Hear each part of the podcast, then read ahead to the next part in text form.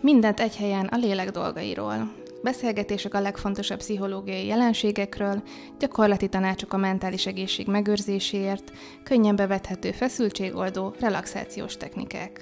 Ez a Mindennapi Én, a Life and Body magazin pszichológiai témájú podcastje. Sziasztok! Én Jurics Fehér Nóra vagyok, ti pedig a Life and Body magazin Mindennapi Én című podcastjét hallgatjátok. Ez itt a hatodik, vagyis az évad záró rész, a beszélgető társam pedig Szücs a pszichológus, a mai részben pedig az egzisztenciális szorongásról fogunk beszélgetni. Szia, Reni! Sziasztok! A végére hajtuk azt hiszem a legnehezebb, vagy legalábbis a legnehezebben megfogható ö, témát. Mégis azt gondolom, hogy annyira sok minden teszi aktuálissá, bármikor is hallgatjátok majd, kedves hallgatók, ezt az adást, hogy muszáj róla beszélnünk, mert azt gondolom, hogy elég sokan érezzük mostanában azt, hogy mint hogyha hogy kihúzták volna rendesen alulunk a talajt, ugye elindultunk egy egészségügyi válsággal, most pedig hát mindenki tudja a háború, illetve a hamarosan bekövetkező, vagy már talán itt is, hogy meg is érkezett a gazdasági válság, ez tényleg így a, valahogy a mhm. létünk alapjait fenyegeti, de azt gondolom, hogy a teszedból hitelesebb, hogy hogyha ezt halljuk, hogy, hogy mik az e, ezeknek a mostani történéseknek az egzisztenciális szorongáshoz. Értitek, ami történik? Miközben Nóri felsorolja ezeket a fenyegető tényezőket az életünkben, ahogy a testünk reagál rá, az enyém biztosan, ahogy, ahogy elhangzanak a mondatok a szádból, már elkezd felkészülni, hogy te jó ég, yeah. mennyiféle veszély van ott az életben. És lényegében az egzisztenciális szorongás az, az minden, ami ehhez kapcsolódik. Az élet végességétől való félelem, az élet értelmének megteremtése, hogy hogyan lehet egy olyan életet élni, amit megéri, vagy hogy így hogyan tudunk biztonságot találni azokban a helyzetekben, amiket nem lehet kontrollálni, hogyan tudjuk megteremteni a saját magunk számára ezt a biztonságot. Szóval alapvetően ez az egzisztenciális szorongás nagyon sok dolgot ölelhet fel, ami egy ilyen közös szervező szempont ezek mögött, az az, hogy az életünk fenntartásához kapcsolódnak, vagy az életünk értelméhez kapcsolódnak, az élet végességének a kérdéseit veszek feszegetik, és valahogy ez, ez a szorongás, ez mindig ott van a felszín alatt, uh-huh. de most a külvilágban olyan dolgok történnek, amik nagyon is rávilágítanak arra, hogy pillanatok alatt változhat az élet. Azok a dolgok, amiket biztosnak tartottunk, azok nagyon-nagyon törékenyek, és ez önmagában elegendő ahhoz, hogy belobbanjon ez az egzisztenciális szorongás. Igen, mert azt gondolom, hogy tényleg itt most, hogyha, hogyha egy kicsit közelebbről megvizsgáljuk, azokat a kérdéseket érintik ezek a történések, amik tényleg a legfontosabbak lehetnek egy, egy embernek az életében, hogy, hogy miben találok valamilyen szinten biztonságos kapaszkodót, megteremtett, hogy megkapott szabadságom mellé, amit és említettél, hogy mi a életem értelme tulajdonképpen, tudok ennek valami nagyobb szintű jelentőséget tulajdonítani. Egyet egyáltalán meddig tart az életem, hiszen ugye itt van a nagyon fontos a halállal való szembenézéssel is ennek kapcsán beszélni, vagy erről szót szólni. Igen, és azt hiszem, hogy amikor ezekről a témákról gondolkozunk, mint hogyha az is egy nagyon fontos kérdésé válna, hogy mennyire mennyire bejósolható az életem röppájája, hogy mennyire látom azt, hogy hogyan alakulnak a dolgok. Tehát, hogy ez az észlelt kontroll nagyon szorosan összefügg az élet bejósolhatóságával, és ezek azok az alapdimenziók, amik az utóbbi pár évben nagyon súlyosan sérültek. Nagyon húsba vágóan kapcsolódunk azzal, hogy mennyire bizonytalan az emberi létezés, mennyire apró dolgokon múlik, mennyire törékeny ez az egész, és azt gondolom, hogy így a mindennapi kihívások mögött ez teremt egy ilyen alapfeszültséget mindannyiunkban, az személyenként változik, azt gondolom, hogy mennyire kapcsolódunk ehhez, vagy mennyire kap meghatározó szerepet az életünkben. Nekem az egy ilyen uh, szubjektív megfigyelésen alapuló élményem, hogy elképesztően megugrott a, a pszichológusokhoz forduló emberek száma, uh-huh. a segítségkérő száma nagyon-nagyon megnőtt az utóbbi pár évben. Tehát, hogy ezt, ezt onnan tapasztalom, hogy, hogy nagyon sokan keresnek meg. Egyrészt engem is, illetve kollégáktól is hallom, hogy egyszerűen nem nagyon nehéz már szakembert ajánlani, mert ilyen több hónapos várólisták vannak. Azt a mindenit. És azt gondolom, hogy ez jól mutatja azt, hogy ez az egzisztenciális szorongás, amikor az életünkben felerősödik, akkor valahogy azok a problémák, amikkel egyébként küzdünk, ilyen elviselhetetlen mértékűvé tudnak válni, mert hogy mindenben ott van ez a bizonytalanság, hogy hogyan találok kapaszkodót, hogy hogyan tudom magam megnyugtatni, biztonságban érezni. Azt gondolom, hogy mindenképpen fontos elismerni azt, hogy ez a szorongás típus most nagyon erősen dolgozik mindannyiunkban, és felerősíti akár a más életterületen tapasztalt félelmeinket is. De jól gondolom, azért nem azzal keresnek meg titeket, hogy nekem egzisztenciális szorongásom van, légy szíves, segíts rajtam. Miben nyilvánulhat ez egyébként meg, vagy mik azok a gyakori panaszok, lehet így mondani? Azért is tartom nehezen megragadhatónak ezt a témát, vagy nehezen azonosíthatónak, mert van egy ilyen alap természete az ilyen típusú szorongásoknak, hogy onnantól kezdve, hogy a, a lét bizonytalanná válik, valahogy, mint hogyha minden más félelem nagyon erőteljesen felerősödne.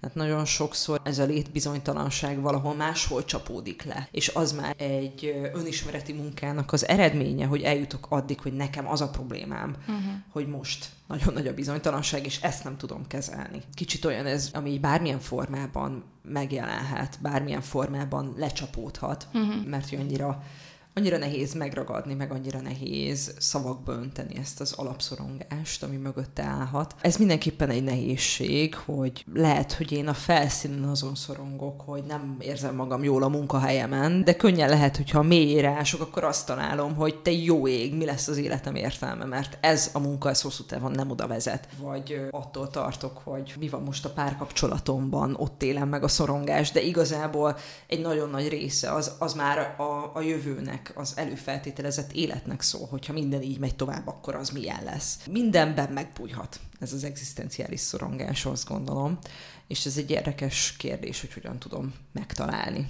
alapkonfliktus, akkor tulajdonképpen visszavezethető erre, amit és amit ettél, hogy ez a kontroll függőség, tehát hogy nagyon emberként szeretnénk azért minél több mindent, azt gondolom, kontrollálni. Nyilvánvalóan teljesen természetes, hogy biztonságra törekszünk, hogy, hogy mindig legyen mit tenni, az asztalunkon legyen a fejünk felettető, hogy csak így a legalapabb dolgokat mondjam.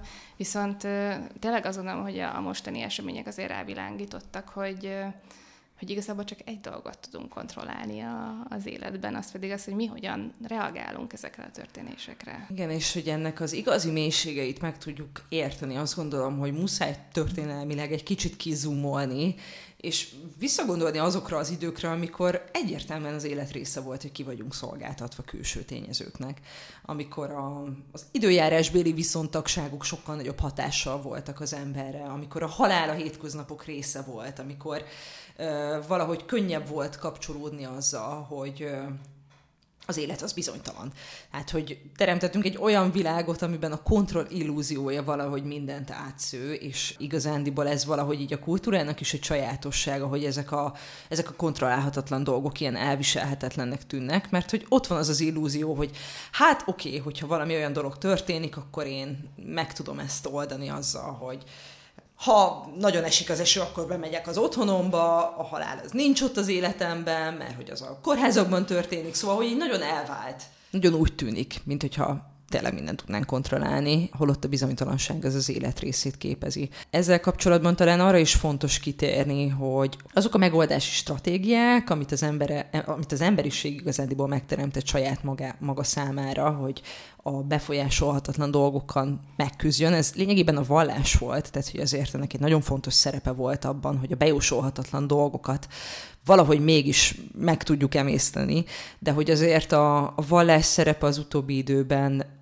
háttérbe szorult, vagy átalakult, és nagyon másfajta módon van ott az életünkben, mint korábban. Ezzel együtt egy olyan változás is beindult, hogy a vallás azért arra is hozott egy választ, hogy milyen a jó élet, meg hogyan kéne élnem az életem, meg mitől lesz értelmes egy élet. Tehát olyan, mintha erre lett volna egy ilyen megfogalmazott válasz, vagy iránymutatás, és most már egyre kevésbé van ez ott. Tehát, hogy így egyre inkább az egyén felelőssége az, hogy az értelmet megtalálja a saját életében. És tegyük ezt mindezt úgy, hogy nagyon-nagyon sok külső szempont próbálja ezt meghatározni. Tehát kicsit, mint hogyha így a, az iránymutatás az most a közösségi médiából jönne, vagy az ilyen külső elvárások oldaláról, és ez nagyon-nagyon megnehezíti azt, hogy a saját értelmünket megtaláljuk az életben. Igen, pont ezt akartam felhozni, amit említettünk az előző részekben is, ugye az, hogy, hogy akár a közösségi média használat, de akár már az említett hírolvasás is, hogyha most a jelenlegi zajló ukrán-orosz háború példáját hozom fel, ez persze csak az én prekoncepcióm, egyáltalán nem biztos, hogy így van, de én azt gondolom, hogy valószínűleg sok embernek azért is lett egy ilyen létszükséglet az, hogy mondjuk folyamatosan a legfrissebb hírekkel tisztában legyen, mert azt érezhette, hogy azért ezáltal valamilyen szintű mm. kontrollja van, a, van az események fölött, holott azért sajnos ez sem igaz. Azt Abszolút hiszem. nem. Tehát, hogy ez egy, ez egy csapda, emberek.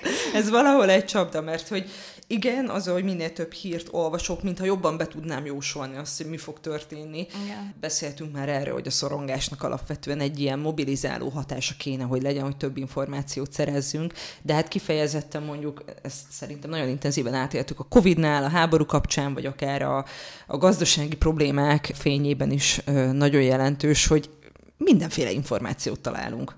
A, át is, B-t is, ezt is, a teljes ellentetjét is, és a bizonytalanság az csak nő. Igen. Tehát hiába érzem azt, hogy valahogy egy kicsit jobban tudom azt, hogy mi fog történni, egyre kevésbé tudom, egyre jobban összezavar, és egyre jobban nő a szorongás, annál jobban próbálok infót szerezni, és annál kevésbé találok olyat, ami megnyugtatna, és ez egy, ez egy ördögi kör. Igen, és azért azt gondolom, hogy mivel emberként alapvetően arra vagyunk beállítva, hogy valamilyen jelentőséget tulajdonítsuk, vagy találjunk egy jelentést az életünknek, azért nem annyira meglepő, hogy ez mostanában egyre nehezebb feladat, mikor tényleg azt látom, hogy gyakorlatilag minden körülöttem összeomlik, és most a, a ugye már említetteken kívül például ide be lehet hozni a globális felmelegedés, vagy a már bejósolt klímakatasztrófának a, az ügyét is, hogy akkor végül is minek csináljam ezt tovább, vagy hogyha visszakapcsolok az előző részhez, minek vállalja gyereket egy mm. ilyen, ilyen mm. világba. Tehát mm. azért ez most egy ilyen tényleg nagyon megterhelt időszak, azt hiszem. Igen, igen. És azt gondolom, hogy, hogy az már nagyon sokat adhat, hogyha ahelyett a kérdés helyett, hogy olyan fogom tudni bejósolni a jövőt, amit ugye nem tudunk, elkezdünk azon gondolkodni, hogy a jelenben hogyan tudunk kapcsolódni ahhoz, hogy itt és most egyébként ebben a pillanatban remélem, hogy a hallgatók közül is mindenki, de most biztonságban vagyok. Igen. Tehát itt és most nem fenyeget veszély. És nagyon fontos kérdés az, hogy hogyan tudom az életemben ezeket a pillanatokat megtalálni, és megélni, tudatosan megtapasztalni azt, hogy egyébként azért van biztonság, csak a jelenben tudom azonosítani most, és nagyon-nagyon fontos, hogy ezt megtegyük. Mik azok az eszközök, amikhez nyúlhatunk, hogyha, hogyha mondjuk ezt szeretnénk erősíteni magunkban, ezt a biztonság érzetet, vagy azt, hogy így a, mégiscsak a helyünkön vagyunk, akkor is, hogyha a világ körülöttünk folyton változik. Alapvetően a, a jelen tudatosságról beszéltünk már korábban, és azt gondolom, hogy ebben a jelenlegi helyzetben ez valahogy nélkülözhetetlen ahhoz, hogy, hogy néha tudjunk egy kis pihenőt adni a megterhelt idegrendszerünknek, ami folyamatosan készenlétben áll, tehát alapvetően az, hogy így a jelenben tudatosan keressük így a kikapcsolás lehetőségeit, ez nagyon-nagyon fontos. Talán még amit hangsúlyoznék, hogy minden emberi tapasztalásnak, minden emberi élménynek öt oldala van. Mm. Az egyik az az, hogy mit gondolunk róla. Tehát, hogy hajlamosak vagyunk ezt egy kicsit túlbecsülni, ezt a, ezt a gondolati oldalt, meg ezt a gondolati megoldását a helyzeteknek, de ez csak az egyik az ötből. Egy másik az, hogy hogyan érezzük magunkat, egy érzelmi megközelítés, egy érzelmi minősége a tapasztalásainknak. Ezen túl minden élményhez kötődik valamilyen kép, hmm. valamilyen, valamilyen emlékkép, vagy valamilyen vizuális tartalom, ami beugrik róla. Nagyon sokszor az élmények magukkal hoznak egy ilyen viselkedéses vágyat, hogy egy viselkedésünkben hogyan reagáljunk, ez lehet egy mozdulat, vagy valamilyen reakció. Nem biztos, hogy kivitelezzük, de a legtöbb helyzetben ez megszületik bennünk. És az utolsó, és egyben szerintem az egyik legfontosabb így a témán kapcsán, az pedig a testi érzetek, hogy hogyan hmm. reagál a testünk helyzetekre. És azt gondolom, hogy így az egzisztenciális szorongás kapcsán gond gondolati síkon megoldani ezt borzasztóan nehéz, mert hogy elképesztően nagy a bizonytalanság, és nem tudunk megfelelő jóslatokat tenni. És azt gondolom, hogy amikor az egzisztenciális szorongás kezeléséről gondolkozunk, akkor fontos lehet a másik négy modalitást előtérbe helyezni. Mm. És itt most konkrétan arra gondolok, hogy, hogy hogyan lehet a biztonság érzéseit megkeresni, megélni, vagy egyáltalán ahhoz kapcsolódni, amikor egy pillanatban éppen jól érzem magam. Mm. Nagyon sokszor találkozom ezzel, hogy amikor éppen egy jobb időszak van az ember életében, már attól rettek, hogy na mikor lesz vége, és mint hogyha ez a jövőtől való félelem megkeseríteni azt is, hogy most aktuálisan jó egyébként. Ez a fogalom, ez arra utal, hogy hogyan lehet lubickolni a jó dolgokban. és tudom, hogy ez ilyen nagyon könnyed az egzisztenciális szorongás súlya, súlyával szemben, de hogy, hogy szükségünk van erre a könnyedségre. Igen. Szükségünk van a lubickolásra. Aztán egy másik jó gyakorlat lehet, ami pedig egy kicsit így a kép oldaláról közelít, a képi minőséggel kapcsolódik. Ez a pszichológiában is egy bevett gyakorlat, ez a biztonságos hely, megteremtés elképzelése. Én azt gondolom, hogy a mai adásban lesz arra lehetőségünk, hogy kipróbáljuk ezt a gyakorlatot. Ha jó az úgy, akkor térjünk erre vissza a végén zárásképp, hogy hogyan lehet megteremteni képzeletben ezt a biztonságos helyet. Oké. Okay. Ugye a mozdulatok kapcsán ez, ez nagyon szorosan összekapcsolódik a testi érzeteinkkel. Megint csak egy jó gyakorlat lehet, hogy jó pillanatokban úgy is tudjuk mélyíteni a pozitív állapotoknak a megélését, hogyha megpróbálunk a testi érzeteinkhez kapcsolódni. Uh-huh. Hogy hogyan áll bennem össze a nyugalom pillanata a testemben, mit élek át, amit aztán nyugalomnak címkézek, amit aztán nyugalomnak érzek. Uh-huh. Tudom, hogy van bennünk egy ilyen furcsa érzés, amikor ezeket halljuk, hogy de hát attól még a problémák nem múlnak el. Ez nagyon-nagyon fontos, hogy a problémákat nem csak megoldani lehet. Szóval, hogy ez a stresszkezelésnek az egyik oldala, és akkor hasznos ez a problémaorientált megküzdés, hogyha tudom befolyásolni a helyzetet. Ha nem tudom befolyásolni a helyzetet, akkor az érzelmekkel kell megbirkóznom. Uh-huh. És ezek az eszközök ezt az utóbbi meg megküzdést segíthetik és, és támogathatják. Bármilyen banálisnak is hangzik az, hogy én most megélem a nyugalom pillanatát, nagyon is hasznos, hiszen az állandóan túlpörgetett szervezetemet tudatosan tudom segíteni abban, és támogatni abban, hogy kicsit lelazuljon. Ugye beszéltünk már erről, hogy az aktivitás és a passzivitás egyensúlya nagyon fontos az életünkben. Igen. Most nagyon sokat kell tennünk tudatosan azért, hogy ezt fent tudjuk tartani. És azt hiszem, hogy azt is fontos kihangosítani, hogy ne érezzük ne érezzünk emiatt szégyent, vagy, vagy tényleg szégyenkezés, vagy bűntudatot, hogy Igen. mi azért így tudjuk jól érezni magunkat akkor is, amikor éppen a világ sok Igen. történése nem erre mutat. Igen. Segíteni másoknak úgy nem tudunk, hogyha mi magunk darabokban vagyunk. Nekem ez, ez a tudás ez nagyon sokat ad, tehát hogy úgy, úgy tudok tenni egy jobb világért, ha én alapvetően egy működőképes ember vagyok, és ezen muszáj dolgozni. Nagyon sokszor az életben egy kicsit így el kell távolodni a közvetlen céltól ahhoz, hogy el tudjuk érni, uh-huh. és szerintem itt itt az, hogy, hogy segíteni tudjunk másoknak, ebben a szempontból is érvényes ez a, ez a szabály, hogy muszáj gondoskodnom magamról ahhoz, hogy másokról tudjak. Ez szükséges, és mm. a bűntudat az viszont amúgy nem fog sokat segíteni abban, hogy ezt a célt elérjük. Igen. Ez, amit említettél, hogy, hogy így lubickoljunk a, a biztonság érzetbe, vagy hogy megélni tényleg így a, a boldog vagy pozitív pillanatokat, ez egyébként visszamelőlegesen is működik, tehát ez lehet használni úgy, mint mondjuk a, nem tudom, az elmúlt pár évnek a, az értékelése, hogy meglássam a, a jót abban, ami egyébként alapvetően rossz volt. Abszolút, abszolút, igen. Igen, meg akár uh, régebbi pozitív pillanatok felidézése is egyébként ugyanolyan hatással van a testünkre, mint hogyha aktuálisan élnénk át jó, jó, jó állapotokat, vagy jó pillanatokat. Tehát ez nagyon fontos, hogy a fantáziám az nagyjából nagyon hasonló hatásokkal jár fiziológiai szempontból, mint amit éppen aktuálisan tényleg átélek. Szóval, hogy így a, a képzeletünket is nyugodtan használhatjuk, hogyha úgy, ér, úgy érezzük, hogy, hogy az aktuális élethelyzetben nagyon nehéz a biztonsághoz kapcsolódni. Az időutazás egy jó megoldás lehet erre visszamenni valami olyan élethelyzetbe, amikor igenis ott volt a biztonság érzése. És a testi érzetek felidézése, vagy fel címkézése, vagy nem is tudom, hogy, hogy hogy mondjam ezt, erre tudsz valami tippet mondani, hogy ez, ezt hogyan érdemes csinálni. Nem tudom, hogy mit szólnál ahhoz, hogyha kipróbálnánk ezt a biztonságos helygyakorlatot, mert annak okay. része ez is. Jó, oké. Okay. És akkor uh, én úgy gondoltam, hogy úgy, úgy csinálnám ezt, mint hogyha Nóri, te lennél most. a, a partner ebben a biztonságos helyben. Okay. Ilyen eperkettes megfogalmazásban adjátok majd ennek, okay. ennek a gyakorlatnak az instrukcióit. Arra kérlek most, hogy szállj egy kis időt arra, hogy elhelyezkedj. Hogy találd meg azt a pozíciót, ami kényelmes. És nem csak, hogy kényelmes, hanem a legkényelmesebb most a számodra. Szállj rá időt, olyan ritkán van erre lehetőségünk, hogy megfigyeljük a testünk visszajelzéseit. Egy pillanatra kapcsolódhatsz azzal, hogy honnan tudod, hogy ez a pozíció kényelmes a számodra. Mi az, ami jelzi a testedből? Egy pillanatra figyelhetsz arra, hogy megtart a szék, vagy a padló, az ágy, akárhol ősz is. Kapcsolódj most azzal, hogy van itt alattad valami, aminek átadhatod most a tested.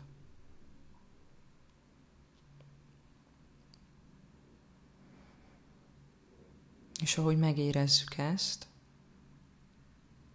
figyeljük meg azt, hogy hogyan reagál erre a tudatra, a testünk hogyan reagál arra a tudásra, hogy itt most van pár percünk, amikor nincsen semmilyen feladatunk.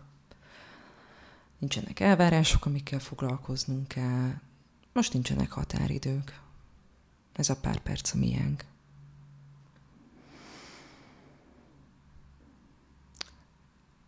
És ebben a pár percben keressünk most egy olyan pillanatot, helyszínt, élményt, amikor biztonságban éreztük magunkat.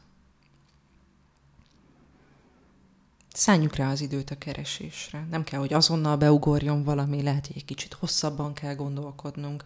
Lehet, hogy már, ahogy a biztonság szót hallottuk, valamilyen asszociáció beindult bennünk. Adok egy kis időt arra, hogy megtaláljuk ezt az élményt.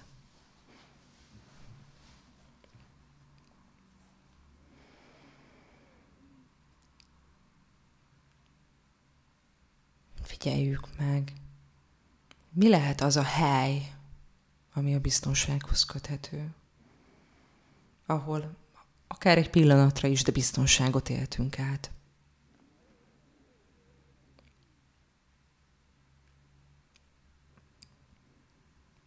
És most megteremtjük ezt a biztonságos helyet a képzeletünkben.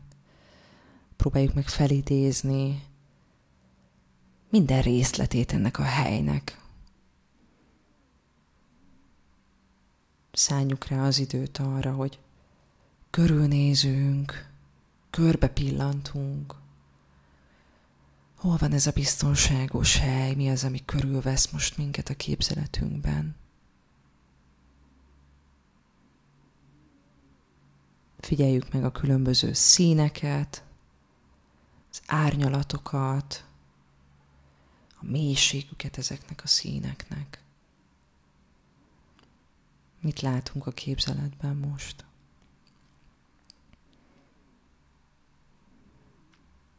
És ahogy ezek a részletek megelevenednek, figyeljünk egy picit a hangokra, amiket itt hallunk ezen a biztonságos helyen.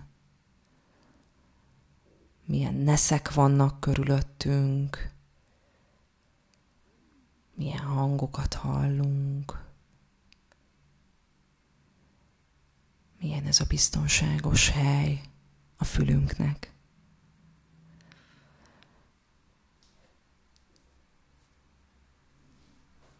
És pillanatra idézzük fel azt is, hogy ezen a biztonságos helyen milyen illatok vannak.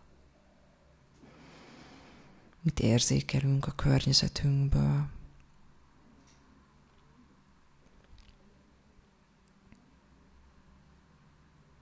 Mi van ott? A részletekben ezen a helyen.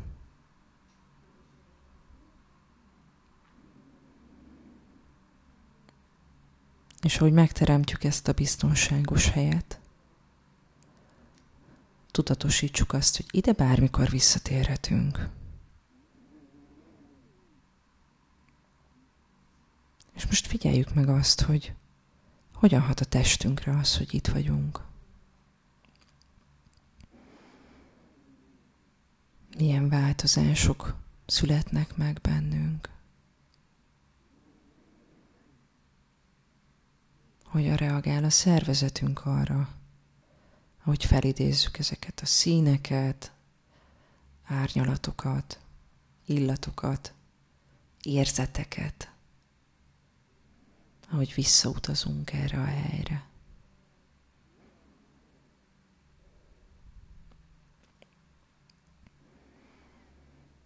Figyeljük meg, hogy mik azok az érzetek, amiket biztonságnak címkézünk saját magunkban.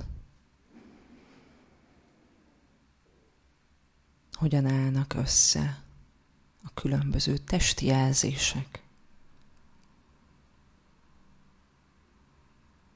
A biztonság érzésévé.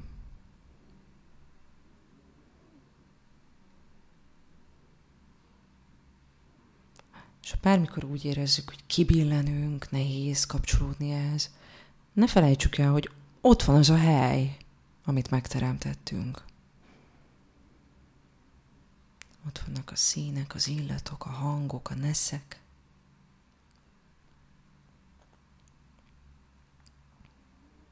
Pihenjünk itt most meg egy picit, adjuk át magunkat.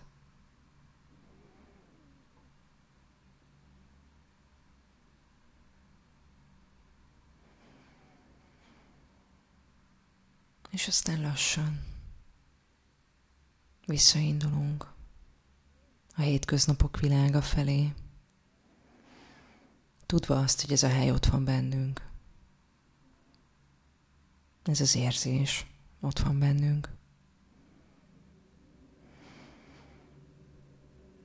És lassan, tudva, hogy van időnk, kezdjük el ébrezgetni magunkat, egy kicsit megérezni azt, hogy megtart minket a szék, ahogy az itt és mostban a levegő körülvesz minket, ahogy a ruha hozzánk simul. Érkezzünk vissza az érzetek segítségével a jelenbe.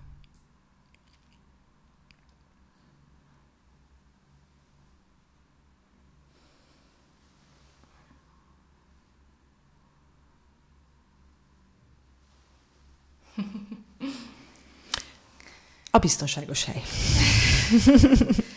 Hű, Hát őszinte leszek, nekem valószínűleg azért is könnyebb volt ebbe bele puhulni, vagy belesimulni, mert a joga és meditáció kapcsán azért uh-huh. ismerősek ezek a dolgok. Uh-huh. Ezt a konkrétan ezt a biztonságos hely gyakorlatot még nem, nem próbáltam, uh-huh. de, de abszolút visszajönnek ezek, a, ezek az érzetek, hogy uh-huh. tényleg azért azt a biztonságot megérezni, hogy valami így uh-huh. megtart, és ki tudok kapcsolni, és és egy kicsit le tudom állítani a, az mm. agyamat. Ez egy mm. nagyon, mm. nagyon jó érzés. Nem is nagyon akartam visszajönni. Igen, és ezt nyugodtan lehet hosszasan is Igen. egyébként. Meg amit mondtál, ez nagyon fontos a gyakorlás kapcsán, hogy ez nem feltétlenül valami olyan dolog, ami így elsőre simán megy, vagy mm. elsőre simán sikerül, hanem valami olyan dolog, amit fel kell építeni magunkban, ami, ami gyakorlást igényel. És uh, tudva azt, hogy nagyon sok minden visz minket uh, a stressz irányába, a szorongás irányába, nyilván tudatos gyakorlást és, és ráfordítást igényel az is, hogyha megpróbálunk kikapcsolni. Ezt szerintem nagyon fontos tudatosítani, hogy az, hogyha nem sikerül elsőre, az nem kudarc, hanem mm. a tanulásnak a, a része. Igen. És, és nagyon fontos újra meg újra próbálkozni Igen. ezekkel. Igen. Igen, de mégis ez a vizualizációs dolog, ez még egy, egy, egy fokkal szerintem könnyebbé igen, teszi. Igen, igen. Én ö, egyébként, ha ennyi személyeset elárulhatok, borzasztó vagyok mindenféle relaxációban, nagyon nehezen megy nagyon sokat küzdöttem ezzel, mert hogy művészetterápiában, jogában, ami, ami nagyon fontos szerepet tölt be az életemben, ugye ez azért egy, egy lényeges gyakorlat, meg minél minél rosszabbul megy az embernek, azt gondolom, hogy annál inkább szüksége van rá, vagy legalábbis én a saját életemben ezt tapasztaltam. És aztán egyszer egy könyvben olvastam egy gondolatot, ami nekem rengeteget adott. Azt írták ott a, a, a rosszul sikerülő re- relaxációról, hogy ez egy igazán jó lehetőség a gyakorlásra. Hogy amikor nem megy a kikapcsolás, meg nem megy a, a meditálás, meg a jelenbelét, akkor tudok igazán fejlődni és igazán gyakorolni lényegében, hogy hogyan tudom magam újra, meg újra, meg újra visszairányítani ahhoz, amire, amire gondolni szeretnék.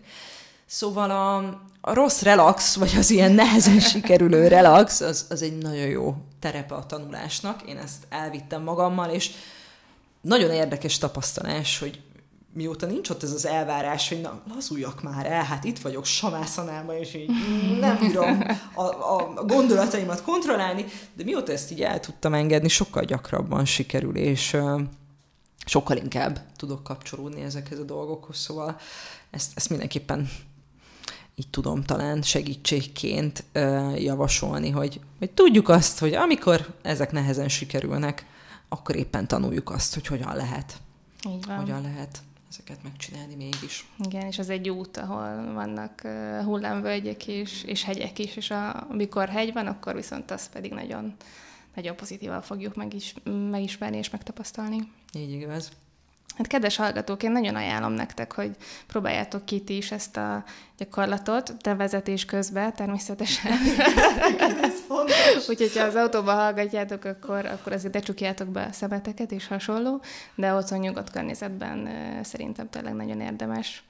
És hát akkor én utoljára itt most nagyon szépen köszönöm, hogy itt voltál, Reni. Én tényleg nagyon bízom abba, hogy tudtunk segíteni a hallgatóknak különböző szinteken, egy kicsit közelebb vinni őket legalább ahhoz, hogy, hogy megértsék, hogy mi zajlik a, a testükben, a, a fejükben, a, a gondolataikban, és talán ezekkel a gyakorlatokkal és a tanácsokkal egy, egy picit tényleg könnyebb lesz a, az élet számukra. Igen, és nagyon buzdítanék mindenkit a, akiben valami tovább megy, kérdés megfogalmazódik, vagy, vagy valami olyan témaötlet, ami nélkül nem lehet tovább menni, mert muszáj podcast részt csinálni belőle, hogy, hogy írjátok meg nekünk a, akár a Life and Body Instagram oldalán, akár lélekfestő oldalán, mert hogy nagyon fontos, hogy én azt gondolom a podcasteknél is, hogy ki tudjon alakulni egy párbeszéd, mert a közösségi médiának ez egy nagyon is jó oldala, hogy, hogy tudunk kérdéseket feltenni és válaszokat kapni.